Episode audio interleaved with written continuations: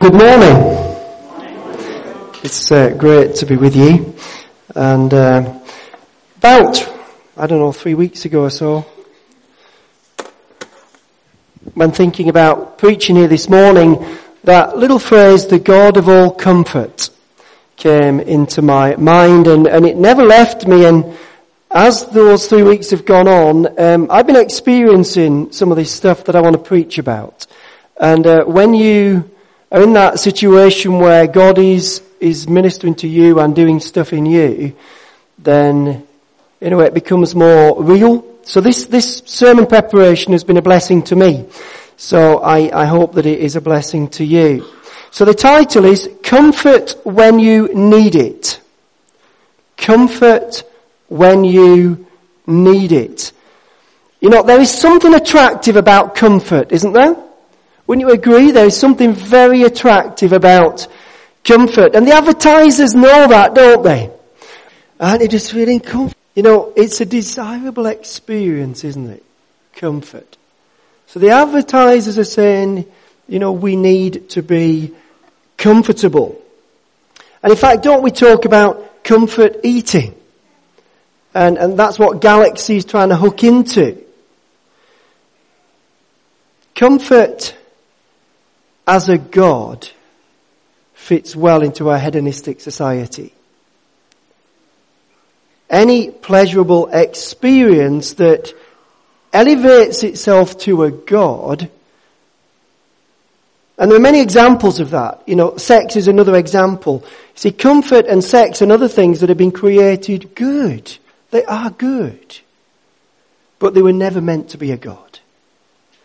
And when we take sex and comfort to that level of a God, then we're in trouble because they cannot deliver.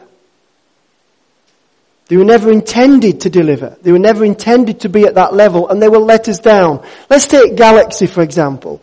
You know, Galaxy's nice, isn't it? But if I do nothing but stuff my face with Galaxy to be comforted by Galaxy, then there's going to be a problem later on, isn't there? Yes? Yeah, there is, isn't there?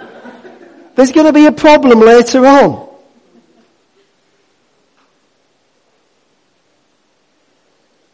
Comfort when we need it, rather than being driven by a need for comfort. Paul, writing to the first century Christians at Corinth, really nailed this subject of comfort. And so I want to turn to that. So it's 2 Corinthians 1 verses 1 to 12. Really nail the subject of comfort when you need it, not comfort as a God.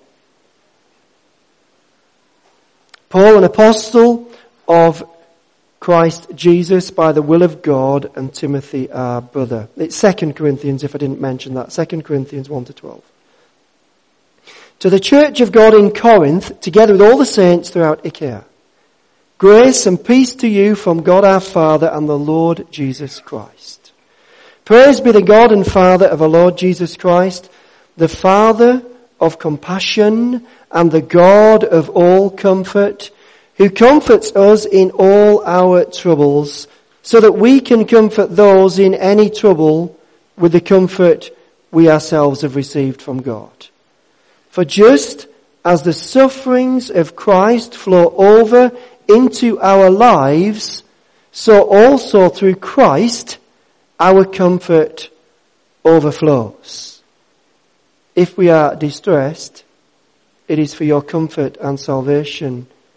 If we are comforted, it is for your comfort, which produces in you patient endurance of the same suffering we suffer. And our hope for you is firm. We know that just as you share in our sufferings, you will also share in our comfort. We do not want you to be uninformed, brothers, about the hardships we suffered in the province of Asia. We were under great pressure, far beyond our ability to endure, so that we despaired even of life. Indeed, in our hearts we felt the sentence of death. But this happened that we might not rely on ourselves, but on God who raises the dead. He has delivered us from such a deadly peril, and He will deliver us. On Him we have set our hope.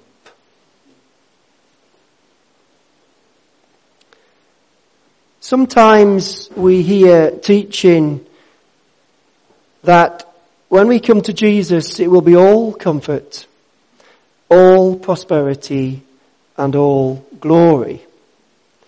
And praise God, when we come to Jesus, there is comfort, there is prosperity, and there is glory, but there's something else as well. There is also suffering.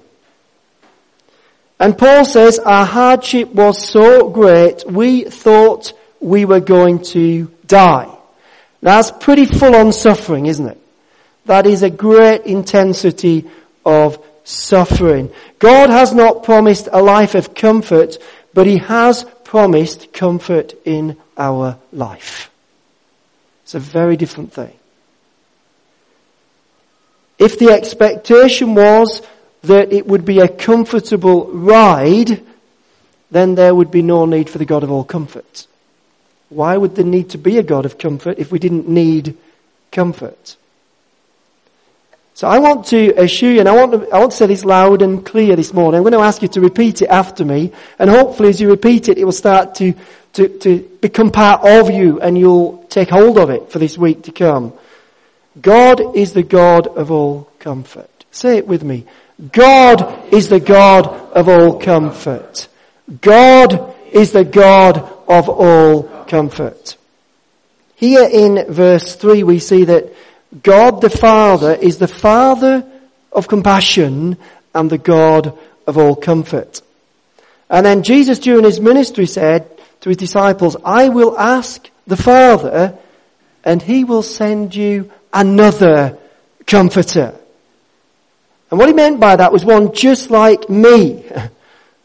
That's what it means in that, it, literally, it's another one just like Jesus, because Jesus is a comforter. So we see Jesus the comforter asking the Father, the God of all comfort, to send another comforter, the Holy Spirit. So, isn't that great? that Father, Son, and Holy Spirit are all comforters. I, I am glad about that. Because the Holy Spirit is here. The Holy Spirit is within every believer. It's so important that we know that He is the Comforter.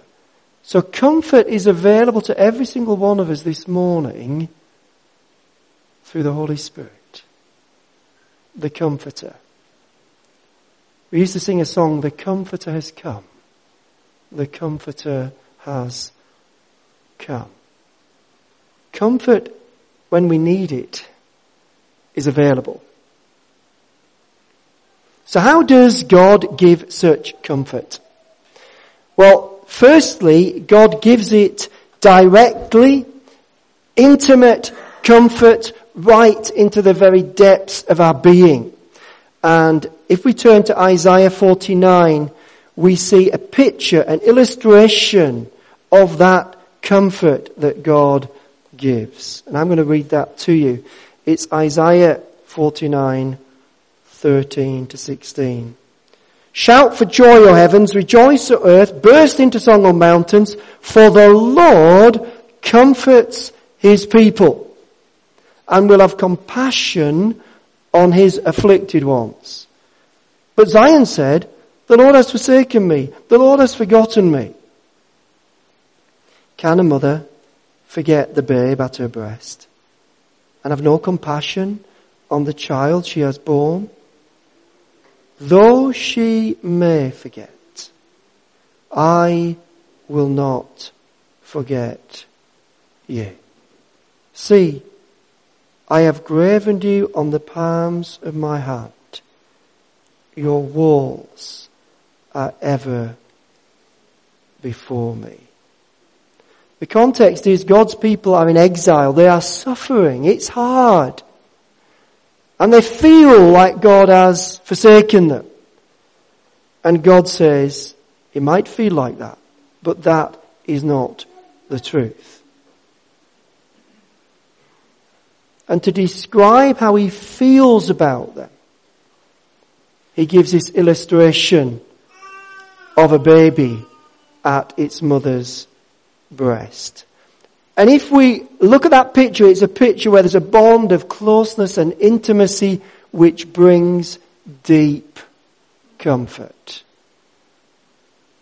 Charitie Bancroft wrote, Before the throne of God above, I have a strong, a perfect plea. A great high priest whose name is love. Whoever lives and pleads for me. My name is graven on his hands. My name is written on his heart. Those wounds that fastened Jesus to the cross speak out loudly the comfort of God. One of the deepest experience of comfort that we can ever know and experience is when we come to the cross. Some of the ritual that has been written for Holy Communion or sacrament, whichever term you want to use, shows the comfort of the cross. One of them says, draw near with faith and take this holy sacrament to your comfort.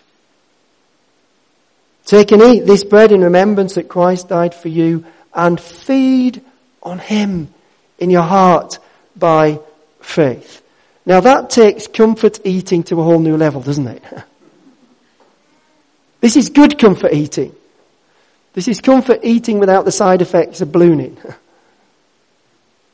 Feed on Him by faith in your hearts. One of the deepest comforts that we can ever know is a clean heart. A clean heart. A guilt-free heart. A right relationship with God. There is no comfort deeper and greater than that. And it's all because Jesus died and those wounds, the blood flowed from his head, his hands, his side, his feet. And the Holy Spirit comes and he applies the blood of Jesus Christ into our hearts and cleanses us from all sin. The intimacy, the comfort of that experience is so deep. It doesn't matter what you've done or thought or said. It is all cleansed at the cross. This is comfort at a level that we can never find anywhere else. So the cross is the greatest demonstration that the world has ever known of love. It's the place where we can come and receive deep comfort in that love. Paul, writing to the Corinthians at Philippi, said, if you have any comfort in his love. Paul saying, you should have. you know, the inference there is, you should have comfort in his love. That's what it's there for. So that you can have that deep intimacy with God. God is more than somebody who just saves us from our past. More than somebody who gives us a clean heart. He is our strong tower. He is our deliverer. He is our refuge. And in the passage that we read, Paul says, verse 9, but this happened that we might not rely on ourselves, but on God who raises the dead, He has delivered us from such a deadly peril and he will deliver us. On him we have set our hope. The hymn writer said, How oft in the conflict when pressed by the foe have I fled to my refuge and breathed out my woe. Get the picture? I did this quite recently and I'm going to share more about that a little bit later. But the hymn writer is talking about not the need for a clean heart here. The hymn writer's already got a clean heart. The hymn writer is talking about the pressures that are upon him. And how in that situation there is a fleeing to the refuge. Why? because the refuge is the rock, God, the God of all comfort. So when we feel that hard pressing on every side, it's good for us to do what I used to do as a little child. This is going back a long time now. But if, if I got hurt, whether it's from my own stupidity or somebody else hurting me as a little child, my first thought would be to run to my mum and to be embraced by my mum and to know that refuge that deliverance from whatever it was. As believers, that's what we should do. Not run to my mum. She's almost 91 now. but run to the God of all comfort. We so easily run to many other comforters. Comforters that are not the real deal. That can never fully satisfy. We might experience a temporary sense of comfort, but it's not deep. It's not lasting. It's not godly. So God is always the God of comfort when we need it. And I call that level one comfort. It's the vertical. It's God and me, God and you. But Paul doesn't stop there in this letter to the Corinthians because he then talks about the horizontal. And there's a verse that I absolutely love and it's in chapter 6 and verse 7. Or rather, chapter 7 verse 6. But God, who comforts the downcast, comforted, comforted us by the coming of Titus. And not only by his coming, but also by the comfort you had given him. He told us about your longing for me, your deep sorrow, your ardent concern for me, so that my joy was greater than ever. Paul received comfort from Titus. And Titus had received comfort to take with him from the Corinthians. So as Titus arrives on the scene, he's got like this whole baggage of comfort from the Corinthians to dump on Paul, and he's got his own heart to share with Paul. And as he does so, this man who's felt hard pressed on every side, to the point of feeling he was going to die, receives comfort. Deep, deep comfort. We comfort others with the comfort that we receive from God. You know, because of receiving comfort from God when going through bereavement on a personal level, I know what it is to give comfort to those who are bereaved because I've been there. I know the deep, deep, deep, deep pain. I know how much it hurts. And I know that the God of comfort was there. So we pass on that comfort to others where we have been hard pressed in our lives. We're able to pass on that comfort. I want to wrap this up by personal illustration of very recent. You know, as Becky and I have been planting the church in Bristol, it feels like we have been hard pressed on many sides. And it feels like pretty much everybody else in the group has been hard pressed on many sides.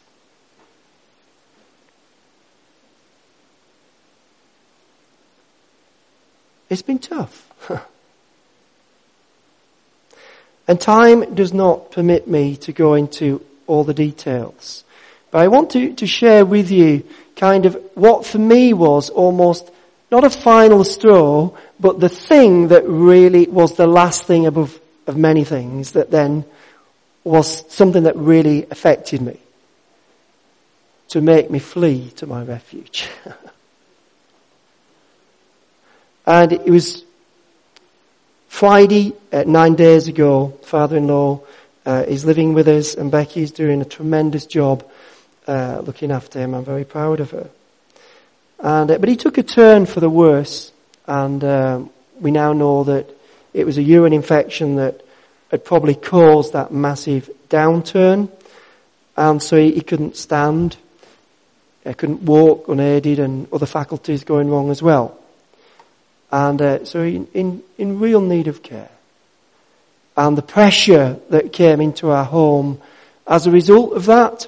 So from the Friday through to the Tuesday morning, where matron was coming on the Tuesday morning. He'd been to hospital twice as well. So the medical profession were doing excellent work. But on Tuesday morning, I, I, I woke up feeling emotionally drained, feeling the pressure of it all, and I knew I'd got to flee to my refuge and breathe out my woe. And so I went to Warmley Forest Park, which we've only discovered recently, even though it's on our doorstep. Because we've been so busy we haven't had a chance to even find it. But we'd found it on the Sunday, before, um, just two days earlier. There were other people around, but not a lot. I wasn't too bothered about them. I tried to get in the forest bits where it was quietest. And I began to pour out my heart. Pour out my heart to God. Just pour it all out. And I started singing that old hymn which I'd not sung for many, many years about fleeing to my refuge. And the little refrain is hiding in thee, hiding in thee.